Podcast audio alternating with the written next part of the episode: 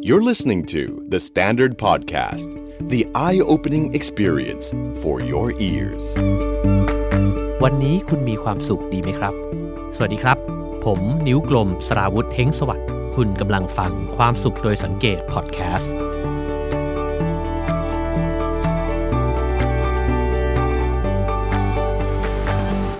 คุณผู้ฟังเคยมีความรู้สึกเหมือนกับว่า ตกอยู่ในหลุมดำมืดของความทุกข์ แล้วพยายามที่จะปีนขึ้นมา แต่ว่าไม่รู้ว่าจะปีนขึ้นมาอยังไงบ้างไหมครับ เวลาที่เราอยู่ในภาวะแบบนั้นนะครับ จริงๆแล้วสมองเราเนี่ยก็ปรับโหมดคิดไปเป็นอีกแบบหนึ่งเลยนะฮะคือมันจะเป็นสภาวะที่เราไม่สามารถคิดอะไรได้ตามปกติสักเท่าไหร่ เป็นช่วงเวลาที่เราอาจจะรู้สึก ไม่ค่อยมีเรี่ยวแรงนะครับ แล้วก็คิดอะไรไม่ค่อยออก แล้วก็หมกมุ่นอยู่กับเรื่องที่มันเป็นลบ เรื่องที่เป็นทุกข์วนๆอยู่แบบนั้นนะครับ แล้วมันก็จะเป็นช่วงเวลาที่เรารู้สึกเบื่อหน่ายตัวเองมาก เบื่อหน่ายคนอื่น ลามไปถึงขั้นว่าบางทีอาจจะถึงขั้นเบื่อหน่ายชีวิตเลยก็ได้นะครับ เพราะฉะนั้นเนี่ย ภาพที่เห็นมันจึงเป็นตัวเราตัวเล็กๆนะฮะแล้วก็จมดิ่งลงไปในหลุมดำมืดๆที่มันใหญ่มากแล้วบางทีเนี่ย เราก็รู้สึกว่ามันเหมือนไม่มีก้นหลุม คือมันดิ่งลงไปเรื่อยๆเรื่อยๆเรื่อยๆนะครับคำถามก็คือว่าจริง ๆ เราไม่ได้อยากตกหล่นลงไปเรื่อยๆ แบบนั้น เราอยากที่จะปีนขึ้นมาออกจากหลุมนั้นนะครับ แล้วก็ก้าวเดินต่อไป บนเส้นทางที่มันสวยกว่านั้นสว่างกว่านั้นนะครับ แต่เราจะทำยังไง วันนี้อยากจะมาชวนคุยกันเรื่องนี้ครับ เรื่องราวที่ผมนำมาชวนคุยวันนี้นะครับ ผมได้มาจากการอ่านหนังสือเล่มหนึ่งนะครับ ชื่ออัศจรรย์วันที่สมองประทับใจนะครับ จริงๆ เป็นหนังสือแปล ซึ่งเขียนโดยคุณเคนนิชิโร่โมงินะฮะแปลโดยดรบัณฑิต โรธอารยานนท์นะครับ หนังสือเล่มนี้เนี่ยมีบทหนึ่งที่เขาพูดถึงเรื่องการคิดลบนะครับ แล้วก็เขาพูดว่าจริง ๆ แล้วเนี่ยธรรมชาติของสมองของคนเราเนี่ยนะครับ มันมีพลังแฝงเร้นเนี่ยอยู่เยอะมาก คือจริง ๆ เราสามารถ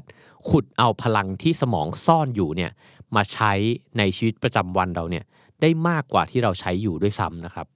แต่การที่เราจะใช้ศักยภาพสมองของเราได้อย่างเต็มที่ขนาดนั้นเนี่ยเราจะต้องมี ความกระตือรือร้นในชีวิต เราจะต้องมีความมุ่งมั่นนะครับ แล้วก็มีความหวัง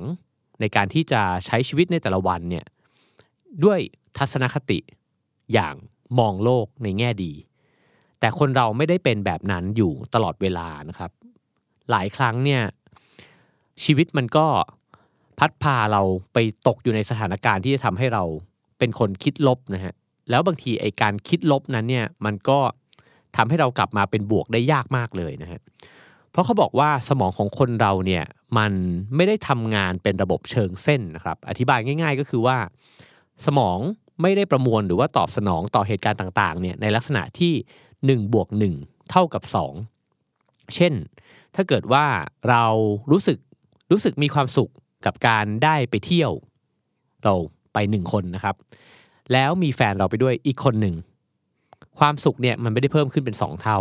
แต่มันอาจจะเพิ่มขึ้นอีกหลายเท่าเลยก็ได้นะครับ หรือว่าการที่มีเพื่อนไปทะเลด้วยกันอีก 2 คนเนี่ยมันก็ไม่ได้ทำให้เรามีความสุขเพิ่มขึ้นเป็น 3 เท่า แต่ว่ามันอาจจะทำให้ความสุขนั้นเนี่ยทบทวีขึ้นอีกมหาศาลเลยนะฮะในทางกลับกันก็คือ ถ้าเรามีเรื่องที่ไม่สบายใจอยู่เรื่องหนึ่งในใจ แล้วดันไปเจออีกเรื่องหนึ่ง ผ่านเข้ามาในชีวิตแล้วรู้สึกว่ามันกระทบใจเราแรงมากเนี่ย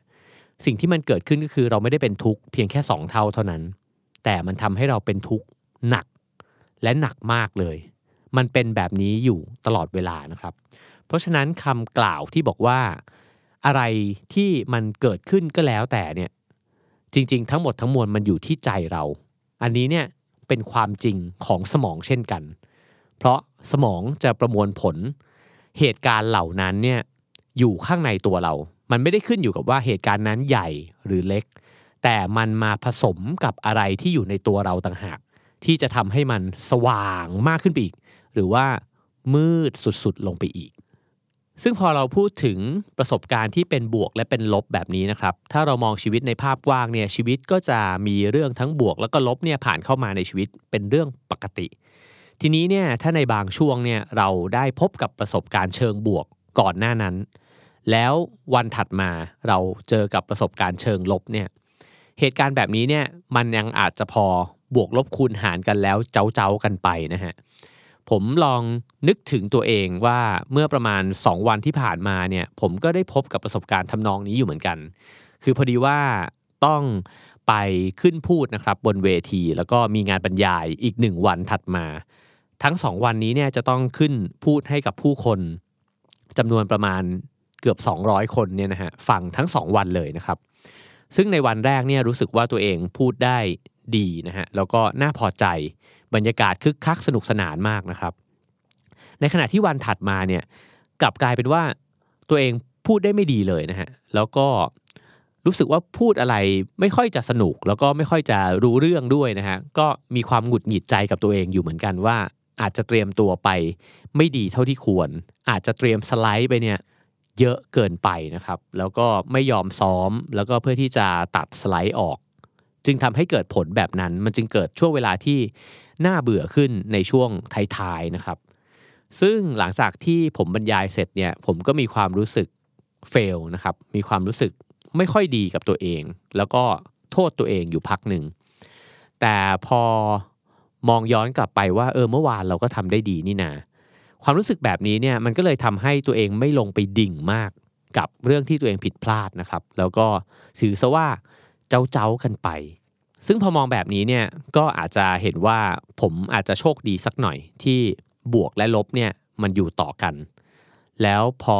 มันเกิดบวกอยู่ในช่วงเวลาไล่เลี่ยกันเนี่ยมันเลยยอมที่จะให้อภัยกับสถานการณ์ลบของตัวเองนะครับ แต่ถ้าเรามองชีวิตในภาพที่มันกว้างไปกว่านั้นเนี่ยจริงๆแล้วบางช่วงเวลาที่ชีวิตมอบเหตุการณ์ที่มันเลวร้ายมากให้กับเราเนี่ยนะครับ ถ้ามองออกไปกว้างๆเราก็จะเห็นว่าชีวิตก็เคยมอบช่วงเวลาที่ดีมากๆ ให้กับเราเช่นกันนะครับ แต่การคิดแบบนี้ได้เนี่ยมันอาจจะต้องเกิดขึ้นในช่วงเวลาที่เรามีสติสัมปชัญญะดีมากๆนะฮะหรือว่ามีสุขภาพจิตที่มัน ค่อนข้างดีมากนะครับ เพราะถ้าเกิดว่าช่วงเวลาไหนที่เราเจอเหตุการณ์ลบ แล้วก็ลบอีกพรุ่งนี้ตื่นมาก็เจอลบอีกนะฮะมีโอกาสมากเลยที่เราจะวนเข้าไปอยู่ในลูปของความคิดลบ แล้วก็เริ่มค่อยๆรู้สึกว่าชีวิตนี้เนี่ยมันเต็มไปด้วยความทุกข์นะครับ ปรากฏการณ์แบบนี้เนี่ยผู้เขียนเขาเรียกว่าปรากฏการณ์การเก็บตัว เพราะพอคนเรา เศร้าหรือว่าทุกข์ถึงขั้นหนึ่งแล้วเนี่ยเราจะมีความรู้สึกว่าเราไม่อยากจะทำอะไรแล้ว ไม่ค่อยอยากจะเจอใครนะครับ แล้วก็พยายามที่จะเก็บตัวอยู่กับปัญหานั้น แล้วก็คิดวนพยายามที่จะแก้ปัญหานั้นด้วยตัวเองนะครับ ซึ่งสถานการณ์แบบนี้เนี่ยถ้าไปถึงขั้นสุดเลยเนี่ยมันก็มีชื่อเรียกด้วยนะฮะคือชื่อว่า PTSD หรือว่า post traumatic stress disorder นะฮะซึ่งมันเป็นอาการของความเครียดภายหลังที่เกิดเหตุการณ์ที่สะเทือนขวัญหรือว่ารุนแรงมากต่อหัวใจของคนเรานะฮะมักจะเกิดขึ้นบ่อยๆ กับทหารที่ผ่านการรบมา แล้วก็หลายครั้งก็เกิดขึ้นกับคนทั่วๆ ไปด้วยนะครับ ที่เผชิญความทุกข์ที่รุนแรงมากกับชีวิต ซึ่งความเครียดความกังวลเหล่านี้เนี่ย เมื่อเกิดขึ้นแล้วก็จะถูกเก็บเอาไว้นะครับในสมองส่วนอะมิกดาลานะฮะซึ่งก็เป็นส่วนหนึ่งนะฮะที่มีหน้าที่ในการจัดการด้านความรู้สึกในสมองของคนเราเนี่ยนะฮะพอเวลาที่มันเกิดอะไรขึ้นก็แล้วแต่เนี่ยสมองส่วนนี้เนี่ยก็จะตีความนะครับว่าเออเรากำลังรู้สึกกับสิ่งเนี้ยยังไง ซึ่งถ้าเราสะสมความเครียดไว้ในสมองส่วนนี้ เราก็มีโอกาสที่จะตกอยู่ในอิทธิพล ของความเครียดหรือว่าความคิดลบนั้นไปเรื่อยๆ และธรรมชาติอย่างหนึ่งของสมองของคนเรานะครับ ก็คือมันก็เหมือนกล้ามเนื้อส่วนอื่นๆของร่างกายนะครับที่ถ้าเราใช้งานมันบ่อยเท่าไหร่เนี่ยมันก็ยิ่งแข็งแกร่งมากเท่านั้นนะฮะวงจรการคิดของสมองก็เป็นแบบนั้น ถ้าเราคิดถึงเรื่องที่ทำให้เรามีความสุขบ่อยๆ มันก็จะทำให้เรามองเห็นหรือว่ารู้สึกถึงความสุขเนี่ย ได้บ่อยแล้วก็ง่ายขึ้นนะฮะถ้าเกิดว่าเราคิดถึงเรื่องที่มันเป็นปัญหา ข้อกังวลหรือความทุกข์บ่อยๆเนี่ยสมองก็จะปรับตัวเองนะฮะให้เห็นสิ่งเหล่านั้นเนี่ยบ่อยมากขึ้นเช่นกัน เพราะฉะนั้นประสบการณ์ ทั้งด้านบวกและลบเนี่ยมันก็ตอกย้ำให้เกิดร่องบางอย่างขึ้นในความคิดของเรานะครับ เช่น ถ้าคนบางคนเจอเรื่องดีๆ ซ้ำๆซ้ำๆซ้ำๆสมองก็จะคิดว่าเออชีวิตมันเต็มไปด้วยเรื่องดีๆ เต็มไปหมดเลยเนาะถ้าคนอีกคนหนึ่งเจอแต่เรื่องแย่ๆแย่ๆซ้ำๆนะครับ สมองก็จะมีร่องร่องนี้เกิดขึ้นมาเหมือนกันว่าเออชีวิตมันเต็มไปด้วยเรื่องแย่ๆทั้งนั้นเลยนะฮะ มีการทดลองที่มีชื่อเสียงมากอยู่การทดลองหนึ่งนะครับ คือนักทดลองเนี่ยเขาจับเอาหนูทดลองไปไว้ในห้อง แล้วก็ทำการทดลองโดย ถ้าเกิดว่าเจ้าหนูตัวนี้เนี่ยเคลื่อนตัวขยับตัวหรือว่าเคลื่อนที่เมื่อไหร่เนี่ยมันจะถูกไฟฟ้าช็อตนะครับ ทันทีที่มันขยับปุ๊บอะโดนช็อตพอมันขยับอีกอะก็ถูกช็อตอีกแบบนี้ฮะไปเรื่อยๆเรื่อยๆ จนกระทั่ง พอช็อตไปถึงจุดหนึ่งเนี่ยมันก็เกิดสิ่งหนึ่งขึ้นนะครับ คือปรากฏการณ์ที่เรียกว่า freezing หรือว่าหนูเนี่ยหยุดนิ่ง ไม่ขยับเคลื่อนไหวใด ๆ อีกต่อไปแล้วนะครับ เพราะว่าเจ้าหนูตัวนี้เนี่ยได้ถูกทำให้เข้าใจไปแล้วว่า ทุกครั้งที่เคลื่อนตัวเนี่ยมันจะต้องได้รับความเจ็บปวด เพราะฉะนั้นสู้อยู่นิ่งๆเนี่ยน่าจะดีกว่า ซึ่งถ้าเกิดว่าเราคิดถึงธรรมชาติของการมีชีวิตอยู่นะครับ ชีวิตเนี่ยมันคือการเติบโตแล้วก็เคลื่อนที่ เมื่อคนคนหนึ่งหรือว่าสิ่งมีชีวิตใดก็ตามเนี่ยรู้สึกว่าเคลื่อนที่ไม่ได้แล้วเนี่ยสิ่งที่จะเกิดขึ้นตามมาก็คือ ความรู้สึกว่าไม่อยากมีชีวิตอยู่นะครับ และนั่นก็เป็นจุดที่ดำดิ่งลงไปลึกที่สุดของความรู้สึกของความคิดลบนั่นเอง ในเวลาที่เรามีความทุกข์นะครับ หรือว่าเรารู้สึกเศร้าใจอยู่ในหลุมดำเนี่ยก็มักจะมีผู้ปรารถนาดีนะครับ พยายามที่จะมาบอกกับเราบอกว่า เฮ้ย ลืมลืมมันไปเถอะ หรือว่าอย่าไปกังวลเลย หรือไม่ก็ก็วางมันไว้แล้วก็ move on อะไรแบบนี้นะฮะคำพูดเหล่านี้เนี่ยแม้ว่าจะมาจากความปรารถนาดีนะครับ แต่ว่า มันเป็นความจริงด้วยนะครับ ถ้าเกิดว่าเราสามารถทำได้ตามที่เพื่อนๆผู้ปรารถนาดีพูดมาเนี่ยเราก็จะพบกับวันใหม่ของตัวเอง พบกับความรู้สึกใหม่ของตัวเองนะครับ แต่เรื่องที่มันเป็นข่าวร้ายก็คือ เราไม่สามารถทำแบบนั้นได้นะครับ เพราะว่าสมองเนี่ยไม่สามารถที่จะลืมความทรงจำใด ๆ ไปได้ง่าย ๆ แล้วก็โดยเฉพาะความทรงจำที่มันฝังแน่น หรือที่มันรุนแรงมาก ที่มันเกิดขึ้นในชีวิตเนี่ยมันไม่สามารถลืมได้ ทีนี้ถ้าลืมไม่ได้ เราจะต้องทำยังไงกับมัน วิธีจัดการกับความทรงจำแย่ๆ ไม่ใช่ว่าจะต้องยื่นมือเข้าไปจัดการกับมันครับ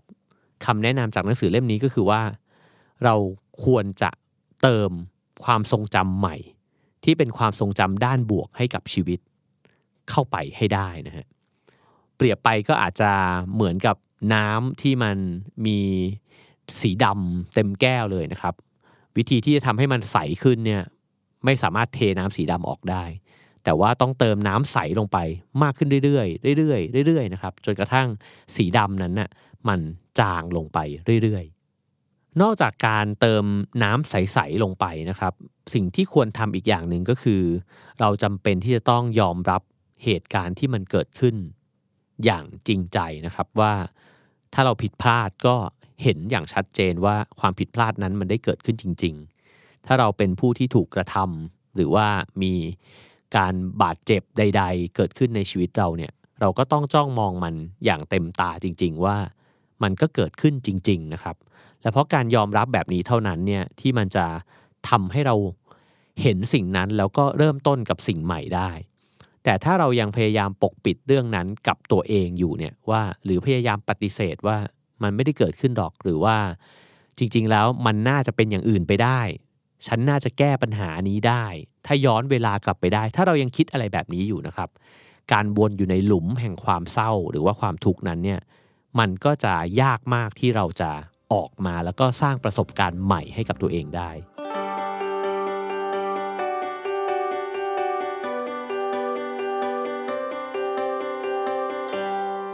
ทีนี้มาพูดถึงเรื่องของการสร้างประสบการณ์ใหม่ให้กับตัวเองเนี่ยสิ่งเหล่านั้นมันคืออะไรนะครับ มันอาจจะไม่ใช่สิ่งที่ใหญ่โตอะไรเลยนะครับ แต่ว่ามันเป็นการสับสวิชของความคิดของเรา เพราะเวลาที่เรากำลังมีปัญหากับอะไรหนักๆเนี่ยเรามักจะคิดวนอยู่กับสิ่งนั้นมาก ๆ ใช่ไหมครับ เช่นถ้าเรามีปัญหาเรื่องงานอยู่ แล้วเราอยากจะสับสวิชจากความคิดนั้นเนี่ยบางทีมันอาจจะง่ายแค่ ได้กินขนมที่อร่อยมาก ๆ ที่เราชอบ หรือว่าเดินเข้าร้านไอศครีมที่เรากินอยู่ประจำนะครับ ก็จะเป็นช่วงเวลาหนึ่งที่เราได้ออกไปจากวังวนนั้นนะครับ หรือถ้าเราทำด้วยตัวเองแล้วมันยากก็อาจจะ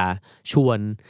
คนใกล้ชิดนะครับ เพื่อนๆ ครอบครัวเนี่ยมานั่งคุยกัน มันจะได้เปลี่ยนเรื่องคิดเรื่องคุยไปบ้างนะครับ หรือว่าพาตัวเองเปลี่ยนสถานที่ไปเลย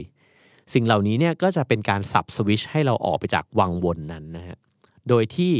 การกระทำแบบนี้เนี่ยมันเป็นการบอกกับสมองของตัวเองนะครับว่าชีวิตมันยังมีเรื่องอื่นด้วย แล้วจริงๆ เรื่องอื่นเนี่ยมันมีเรื่องดีๆ อีกเยอะเลย แม้ว่างานเรามีปัญหาเนี่ยแต่ไอติมเนี่ยมันยังอร่อยอยู่ตลอดเวลานะครับ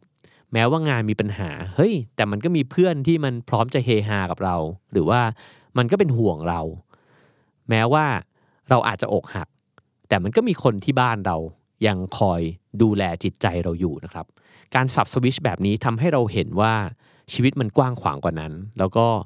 มันมีน้ำใสๆเนี่ยอยู่ในชีวิตมีความทรงจำใหม่ ๆ มีเรื่องราวดีๆ ใหม่ๆนะครับที่จะใส่เติมเข้าไปอยู่ ซึ่งแน่นอนนะครับว่าในห่วงเวลาแบบนั้นเนี่ยการที่จะก้าวออกมาจากวังวนของปัญหาเนี่ยมันก็อาจจะยากนะครับ แต่ ผู้เขียนหนังสือเล่มนี้เขาก็เชียร์นะครับให้เรากล้าที่จะก้าวออกมา เพราะว่าเพียงแค่ก้าวออกมาจากปัญหานั้นเนี่ยเพียงก้าวเดียวเนี่ยความรู้สึกลบเนี่ยมันจะลดน้อยลงมาก ๆเลยนะครับ แล้วเวลาที่ความรู้สึกลบมันน้อยลงเนี่ยแล้วเพิ่มความรู้สึกบวกให้กับตัวเองได้เนี่ยเราจะมีความคิดดีๆเนี่ยผุดขึ้นมาอีกเต็มไปหมดเลย วิธีหนึ่งนะครับที่จะทำให้เรารู้สึกว่า วันที่ผ่านมาหรือว่าวันนี้ที่เรามีปัญหาอยู่เนี่ยมันไม่ได้แย่อย่างที่เราคิดเนี่ยก็คือการมองเห็นว่าพรุ่งนี้เนี่ยมันยังมีอะไรใหม่ ๆ อะไรที่ท้าทายรอให้เราไปลงมือทำหรือว่าจัดการกับมันให้สำเร็จได้นะครับ ซึ่งความรู้สึกท้าทายแบบนี้เนี่ยมันเป็นความสนุกแล้วก็เป็นความกล้าหาญของชีวิตนะครับ มีนักจิตวิทยาชาวอังกฤษคนหนึ่งนะครับ ชื่อว่าจอห์นโบบี้นะฮะเขาบอกว่า เหตุผลที่ทำให้เด็กๆเนี่ยรู้สึกว่าอยากท้าทาย แล้วก็ไม่กลัวที่จะเผชิญหน้ากับความไม่แน่นอน ลองจินตนาการนะครับว่าเด็กๆเนี่ยถ้าปล่อยเขาวิ่งเล่นเนี่ยเขาจะวิ่งไปทั่วเลย แล้วก็ไม่ไม่กลัวด้วยว่า มันจะมีอะไรอันตรายอยู่หรือเปล่า เดี๋ยวเล่นตรงนี้แล้วมันจะตกหล่นลงไปหรือเปล่านะครับ คือสิ่งที่อยู่ตรงหน้ากับความไม่แน่นอนและความที่น่าจะหวาดกลัวเนี่ยมันไม่มีอยู่ในใจพวกเขาเลยนะครับ จอห์นโบบี้เนี่ยบอกว่าที่เป็นแบบนั้นก็เพราะว่าเด็กๆเนี่ยมีฐานที่มั่นคงให้กับตัวเองอยู่นะฮะซึ่งฐานที่มั่นคงเนี่ยความหมายของมันก็คือสำหรับผมผมเรียกมันว่า หลุมหลบภัย ซึ่งมันคือสถานที่ที่สามารถหลบเข้าไป แล้วก็เป็นที่ที่ปลอดภัยของเรา เราสามารถพึ่งพาสถานที่นั้นได้นะฮะซึ่งสำหรับเด็กๆเนี่ยก็คือพ่อแม่นั่นเอง แล้วเวลาที่มีปัญหาอะไรเนี่ย เขาก็วิ่งกลับไปร้องไห้ซบอกพ่อแม่ได้อยู่นะครับ สมองของเด็กๆเนี่ยก็เลยมีความรู้สึกเชิงบวกอยู่ตลอดเวลาว่าไม่เป็นไร ต่อให้เจ็บ เดี๋ยวก็จะมีคนมาโอแบบนั้นนะฮะแต่ก็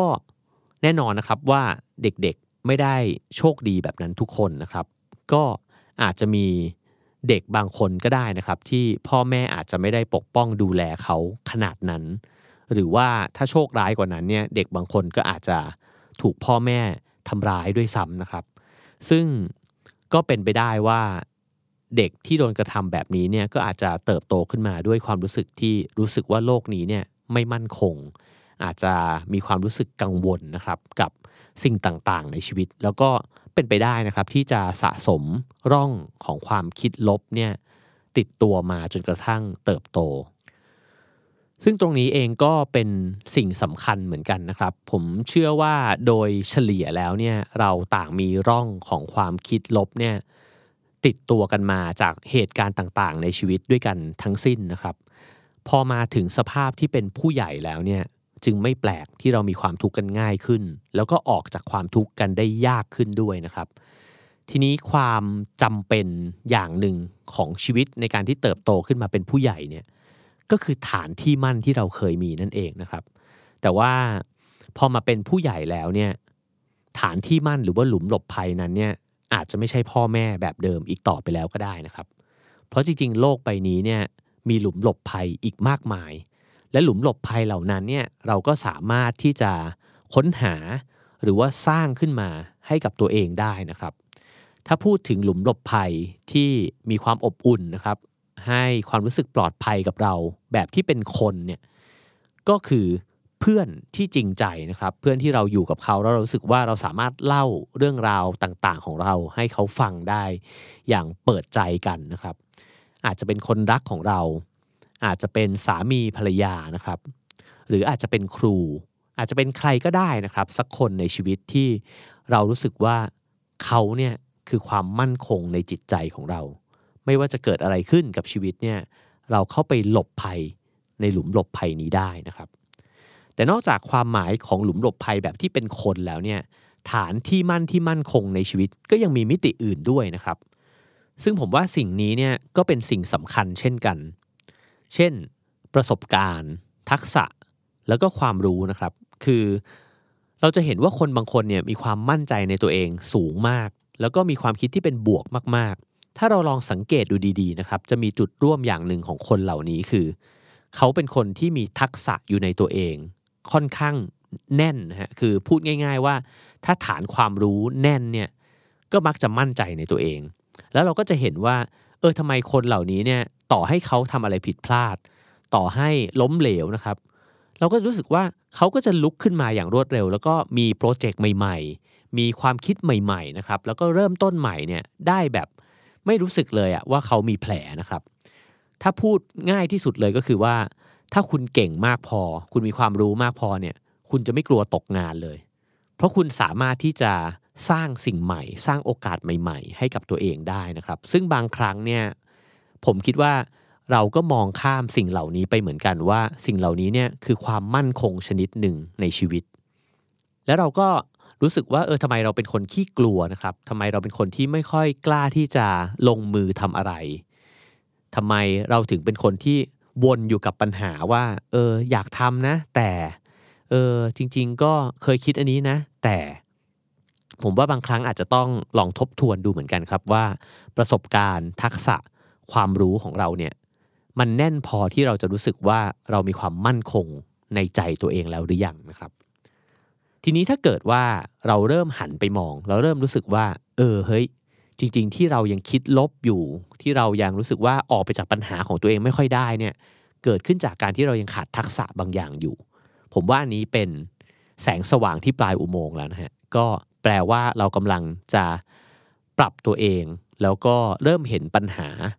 สามารถที่จะไปหาทักษะใหม่ ๆ ที่ตัวเองยังขาดได้นะครับ เพิ่มพูนประสบการณ์ที่เราอาจจะยังไม่มี แล้วก็ ค่อยๆ แก้ไขจุดอ่อนนั้นเนี่ยให้มันแข็งแรงขึ้นเรื่อยๆ แล้วเราจะค่อยๆ มั่นคงขึ้น แล้วพอเรามั่นคงขึ้นเนี่ยเราจะเริ่มเห็นว่าโลกใบนี้มันเป็นลานกว้างๆ ด้วยสายตาของเด็กแบบนั้นได้อีกครั้งหนึ่งนะครับ เมื่อใจมั่นคงเนี่ยโลกจะเป็นที่ที่สนุก แต่ถ้าเกิดว่าจิตใจเราหวาดกลัว หรือว่าไม่มีความมั่นคงเนี่ยโลกมันจะเต็มไปด้วยอุปสรรคแล้วก็อันตราย ทีนี้พอเราเห็นนะครับว่าทำไมเราถึงจมอยู่กับปัญหาทำไมเราถึงมีจิตใจที่ไม่มั่นคงหรือว่าเราเป็นคนที่คิดลบอยู่บ่อยๆ เนี่ยเราก็จะเห็นครับว่าการที่เราจะปีนออกมาจากหลุมนั้นเนี่ยมันไม่ใช่การกระโดดขึ้นมาทีเดียว แล้วก็พ้นออกจากทุกโศกนั้นเลยนะครับ แต่มันคือการค่อยๆก้าวค่อยๆก้าว เปลี่ยนแปลงตัวเองสะสมความมั่นคง ทั้งในเรื่องของผู้คนแวดล้อมนะครับ ทั้งในเรื่องของทักษะที่เราจะมีในตัวเอง ตรงนี้แหละครับที่เป็นจุดที่สำคัญ ในหนังสือเล่มนี้บอกถึงประเด็นหนึ่งที่ที่ผมว่าน่าสนใจมาก คือเขาบอกว่าคนที่ตกอยู่ภายใต้สภาพสมองที่คิดลบเนี่ยหลายคนมักจะมีความคิดในแบบเดียวกันครับว่า คาดหวังว่ามันจะมีสิ่งหนึ่งที่ยิ่งใหญ่มากๆเนี่ย มาเปลี่ยนแปลงชีวิตตัวเองแบบกลับตลปัดเลย คือถ้าเกิดว่าฉันได้เจอหมอเก่งๆสักคนนะ เฮ้ย ฉันจะต้องมีสุขภาพจิตที่ดีขึ้นเลย หรือถ้าฉันไปเจอใครสักคนหนึ่งมาพูดแง่คิดดีๆ ให้กับฉันฟังเนี่ย ฉันจะกลายเป็นคนคิดบวกขึ้นมาทันทีเลย ถ้าได้อ่านหนังสือดีๆ สักเล่มนะ ชีวิตจะเปลี่ยนเลย อะไรแบบนี้ครับ คือเรามักจะมีความคาดหวังว่าเราสามารถเปลี่ยนแปลงตัวเองจากคนคิดลบ หรือว่าคนที่จมอยู่ในปัญหาเนี่ย กระโดดขึ้นมากลายเป็นคนที่เห็นแสงสว่างในชีวิตได้ทันที ซึ่งเขาบอกว่าข่าวร้ายคือมันไม่เป็นแบบนั้นนะครับ สิ่งที่เราจะต้องทำก็คือ เราต้องค่อยๆก้าวออกจากหลุมนั้นเนี่ยด้วยตัวเอง แต่ข่าวดีก็คือว่า เพียงแค่เราลองเริ่มก้าวออกจากหลุมดำนั้นนะครับ เพียงแค่ค่อยๆไต่ขึ้นมาทีละนิดเนี่ยแล้วสะสมความสำเร็จเล็ก ๆ ครับ เช่นถ้าเกิดว่าเรารู้สึกว่าเราไม่เคยประสบความสำเร็จเรื่องการงานเลยเนี่ย เราลองทำอะไรบางอย่างเล็ก ๆ สักอย่างหนึ่งแล้วทำให้สำเร็จพอทำสำเร็จแล้วเนี่ยสมองจะค่อยๆ เริ่มสะสมว่าเฮ้ยจริง ๆ ชีวิตมันก็มีด้านบวกเหมือนกัน หลังจากนั้นเนี่ยพลังเนี่ยมันจะค่อยๆผลักเรานะครับให้มุ่งหน้าไปสู่ทางที่มันสว่างขึ้นเรื่อยๆเอง เราพูดไปถึง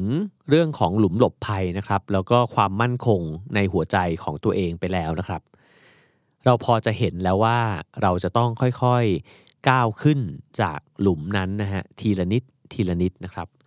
แต่อย่างหนึ่งเราก็ต้องยอมรับครับว่า เวลาที่เราตกอยู่ในหลุมแห่งปัญหาหรือความทุกข์นั้นเนี่ยสภาพร่างกายจิตใจเราก็อ่อนแอเกินกว่าที่จะก้าวออกมาได้ง่าย ๆนะครับ อีกอย่างหนึ่งที่เราน่าจะมองเห็นก็คือ คำคำหนึ่งครับ ที่ในหนังสือเล่มนี้เนี่ยเสนอให้ลองมองถึงสิ่งนี้ด้วยนะครับ คือคำว่า serendipity นะฮะ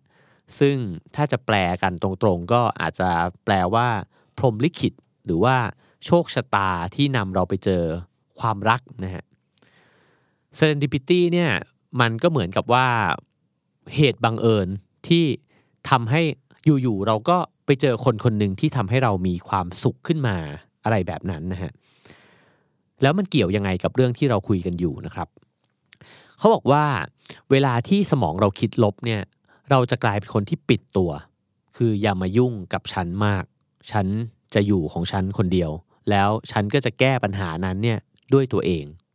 แล้วไอ้ความรู้สึกแบบนี้เนี่ยแหละที่มันเป็นอุปสรรคที่ใหญ่มากนะครับ ในการที่เราจะออกจากปัญหานั้นได้ เพราะว่าปัญหาส่วนใหญ่ไม่สามารถแก้ได้ด้วยตัวเราเพียงคนเดียว และถ้าลองสังเกต ช่วงเวลาในชีวิตนะครับเวลาที่เรามีปัญหาเนี่ยส่วนใหญ่เนี่ยมันมักจะแก้ได้จากการที่มีคนอื่น หรือว่ามีเหตุการณ์อื่นๆนะครับเข้ามาเปลี่ยนแปลงความคิดหรือว่าวิธีการในการแก้ปัญหาของเราด้วยกันทั้งนั้นนะฮะฉะนั้นเนี่ยการหมกตัวอยู่กับตัวเอง จึงไม่ใช่วิธีแก้ปัญหาที่ดีเลยนะครับ หนังสือเล่มนี้เลยแนะนำนะครับว่าให้ลองก้าวออกไป จากจุดที่เราหมกตัวอยู่คนเดียว เช่น เปิดประตูบ้านออกไปแล้วก็เดินออกไปนะครับ เพื่อไปเจอเหตุการณ์ใหม่ๆ โทรนัดเพื่อนแล้วก็นั่งคุยกันในเรื่องใหม่ๆนะครับ หรืออาจจะลองซื้อตั๋วรถไฟ แล้วก็นั่งรถไฟไปเรื่อยๆ เลยก็ได้นะครับ อาจจะเจอว่ามันมีเหตุการณ์ใหม่เนี่ยปรากฏขึ้นในชีวิตเรา แล้วเหตุการณ์ใหม่ ๆ เหล่านั้นเนี่ยมันมักจะนำพาวิธีแก้ปัญหา หรือว่า โอกาสใหม่ ๆ มาให้กับชีวิตในแบบที่เราคิดไม่ถึง และเราก็จะไม่มีวันได้เจอสิ่งเหล่านั้นด้วย ถ้าเกิดว่าเรายังคงหมกตัวอยู่ในโลกของตัวเอง ผมอาจจะ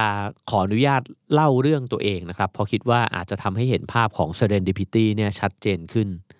คือในช่วงหนึ่งที่ผมมีความรู้สึกดำดิ่งอยู่กับความทุกข์ของตัวเองมากๆนะครับ ก็คือช่วงเวลาที่ผิดหวัง เรื่องความรักนะครับ คือเป็นหลังจากการอกหักครั้งใหญ่ของตัวเองเนี่ยก็ไม่สามารถที่จะถอนตัวขึ้นมาจากความทุกข์เรื่องความรักได้ง่าย ๆเลยนะฮะแล้วก็วนอยู่กับความคิดเรื่องอดีตต่างๆ อยู่นานนะครับจนกระทั่งอยู่มาวันหนึ่งเนี่ยเพื่อนชวนไปเที่ยวนะครับ คือชวนไปเดินเล่นในงานหนังสือทำมือ คือจริงๆ เป็นงานคล้ายๆ กับงานขายของของนิสิตนะครับที่จุฬาที่นิสิตเขาจะทำของมาขายกัน ผมก็ไม่มีอะไรทำนะครับ ก็เออเพื่อนชวนก็เลยไป แล้วเหตุการณ์ครั้งนั้นเนี่ยมันก็เหมือนกับพาตัวผมออกไปจากลูปเดิมของตัวเอง ไปเดินอยู่บนเส้นทางใหม่นะครับแล้วก็ในเส้นทางนั้นเนี่ยผมก็ไปเจอกับเด็กผู้หญิงคนหนึ่งที่ทำหนังสือทำมือเล่มหนึ่งนะครับ มาวางขาย อยู่หน้าคณะศิลปกรรม แล้วพอได้เห็นเด็กผู้หญิงคนนั้นเนี่ยเออเราก็รู้สึกว่า เอ้ยเราปิ๊งนะครับ แล้วหลังจากนั้นเนี่ยก็มีการพยายามที่จะทำความรู้จักเขาแล้วเหตุการณ์ต่อมาถัดจากนั้นมันก็กลายเป็นว่าเขากลายเป็นคนที่สามารถฉุดผมเนี่ยขึ้นมาจากหลุมที่เคย ตกลงไปวนอยู่ในนั้นเนิ่นนานนะครับ ของความรักเนี่ยเขาก็กลายมาเป็นแฟนของผม แล้วก็สุดท้ายเราก็แต่งงานกันนะครับ คือเหตุการณ์แบบนี้เนี่ยมันเป็นเหตุการณ์มหัศจรรย์มากที่มันเกิดขึ้นในชีวิตนะครับ แล้วมันก็เป็น serendipity ที่ถ้าเราอนุญาตให้ชีวิตตัวเองเนี่ยพาไปสู่จุดที่เราไม่รู้เนี่ยเราอาจจะไปเจอสิ่งที่เราไม่คาดการมาก่อนก็ได้ ในการที่จะแก้ปัญหาที่เรา เคยมองไม่ออกเลยว่าเราจะออกมาจากมันได้ยังไง อันนี้อาจจะเป็นเรื่องของความรักนะครับ แต่ว่าไม่ว่าจะเป็นเรื่องของการงาน เรื่องของการสูญเสีย เรื่องของความผิดหวัง ความล้มเหลวในเรื่องอื่น ๆนะครับ ก็มีโอกาสที่โชคชะตาเนี่ยจะนำพาเราไปสู่จุดที่ดีขึ้นได้เช่นกันนะครับ ซึ่งทั้งหมดที่พูดมาเนี่ยอาจจะสรุปเป็นภาพที่ทำให้เห็นได้ชัดนะครับ ภาพหนึ่งก็คือว่า ในช่วงเวลาที่เราวนลูปอยู่ในความทุกข์หรือว่าการคิดลบเนี่ยสิ่งหนึ่งที่จำเป็นมาก ๆ ที่เราจะต้องทำคือ เราต้องสับสวิชให้กับตัวเอง ถ้ามันลบอยู่ ต้องรีบสับสวิชให้กลับมาเป็นบวกนะครับ การสับสวิชนั้นจะทำยังไง คือการพาตัวเองออกไปสู่ประสบการณ์ใหม่ ๆ พื้นที่ใหม่ ๆ ผู้คนใหม่ ๆ นะครับ ที่จะเปลี่ยนแปลงอารมณ์ของเรา แล้วก็ความคิดของเราเนี่ยให้กลายไปเป็นโหมดใหม่ให้ได้นะครับ แล้วความรู้สึกนั้นเนี่ยมันจะเหมือนกับตอนเวลาที่เราเห็นเด็กน้อยคนหนึ่งเนี่ยกำลังเล่นกับใครบางคนอยู่นะครับ เราจะเห็นว่าเวลาที่เขาเล่นเล่นเล่นอยู่เนี่ย แล้วโดนแม่ดุเนี่ยบางทีเขาร้องไห้แบบร้องไห้ใหญ่โตเลยนะครับ หรือว่าเขาอาจจะหกล้มแล้วเขาก็ร้องไห้งองแงเลย แต่ทันทีที่มีคุณน้าคนหนึ่งแกะขนม อร่อยอร่อยออกมาเนี่ยเราจะเห็นว่าเด็กคนนั้นเนี่ยหยุดร้องไห้ แล้วก็หันไปสนใจขนม แล้วก็กินขนมอย่างอร็ดอร่อยเลยนะครับ หรือบางทีเด็กน้อยคนนั้นเนี่ยเล่นกับใครบางคนอยู่ แล้วก็งอนแล้วก็บอกว่า ไม่เอาแล้วไม่ยุ่งด้วยแล้วนะครับ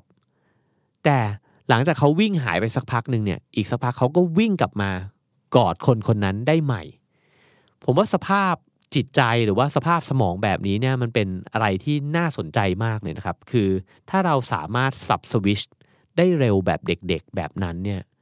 เราก็คงจะมีชีวิตที่มีความทุกข์ที่สั้นมากนะครับ แต่สิ่งเหล่านี้เนี่ยมันจะเกิดขึ้นได้ยังไง มันก็อาจจะต้องเกิดจากการฝึกฝนในการสับสวิชอยู่บ่อยๆ เพราะยิ่งเรา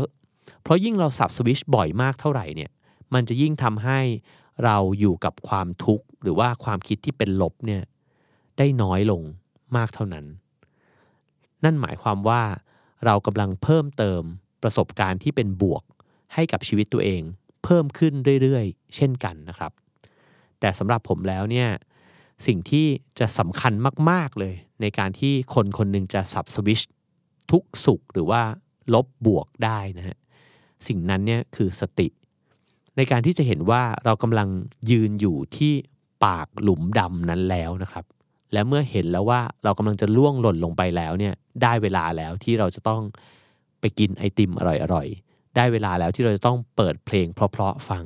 โทรหาคนที่จะทำให้เรารู้สึกว่าโลกเนี้ยมันยังมีเรื่องที่ดีงาม สวยงามเฮฮาอยู่นะครับ ถ้าเรามองเห็นไม่ทัน เราก็จะค่อยๆหล่นลงไปในหลุมนั้นอีกครั้งหนึ่ง แต่แต่ถ้าเกิดว่า เรากำลังอยู่ในหลุมดำนั้นนะครับคำแนะนำก็คือว่า อาจจะลองวางน้ำหนักของความทุกข์หรือว่าปัญหานั้นลงบ้างนะครับ แล้วก็ลองละวางจากการแบกรับความรับผิดชอบ ในการที่คิดว่า ฉันจะต้องแก้ปัญหานี้ให้ได้ ด้วยตัวคนเดียวเนี่ยออกไปบ้าง แล้วเปิดประตูออกไปจากห้องครับ แล้วก็เดินออกไป ในโลกที่มันกว้างขวางกว่าห้องของเรา ให้ serendipity เนี่ยได้ทำงานนะครับ ให้โชคชะตาได้พาเราไปหาโอกาสใหม่ๆดูบ้าง แล้วเราอาจจะได้พบกับวิธีแก้ปัญหาในแบบที่เราไม่เคยคิดหรือว่าจินตนาการแบบนั้นมาก่อนเลยก็ได้นะครับ ซึ่งผมเรียกสิ่งเหล่านี้ว่า การวางใจในชีวิต เพียงแค่วางใจในชีวิตครับ แล้วก็ เดินออกจากห้องตัวเองไปสู่โลกกว้างคำตอบจะรอเราอยู่ ที่ใดที่หนึ่ง หรือไม่ก็จากใครคนใดคนหนึ่ง ขอให้ทุกคนมีความสุขครับ The Standard Podcast. Eye opening for your ears.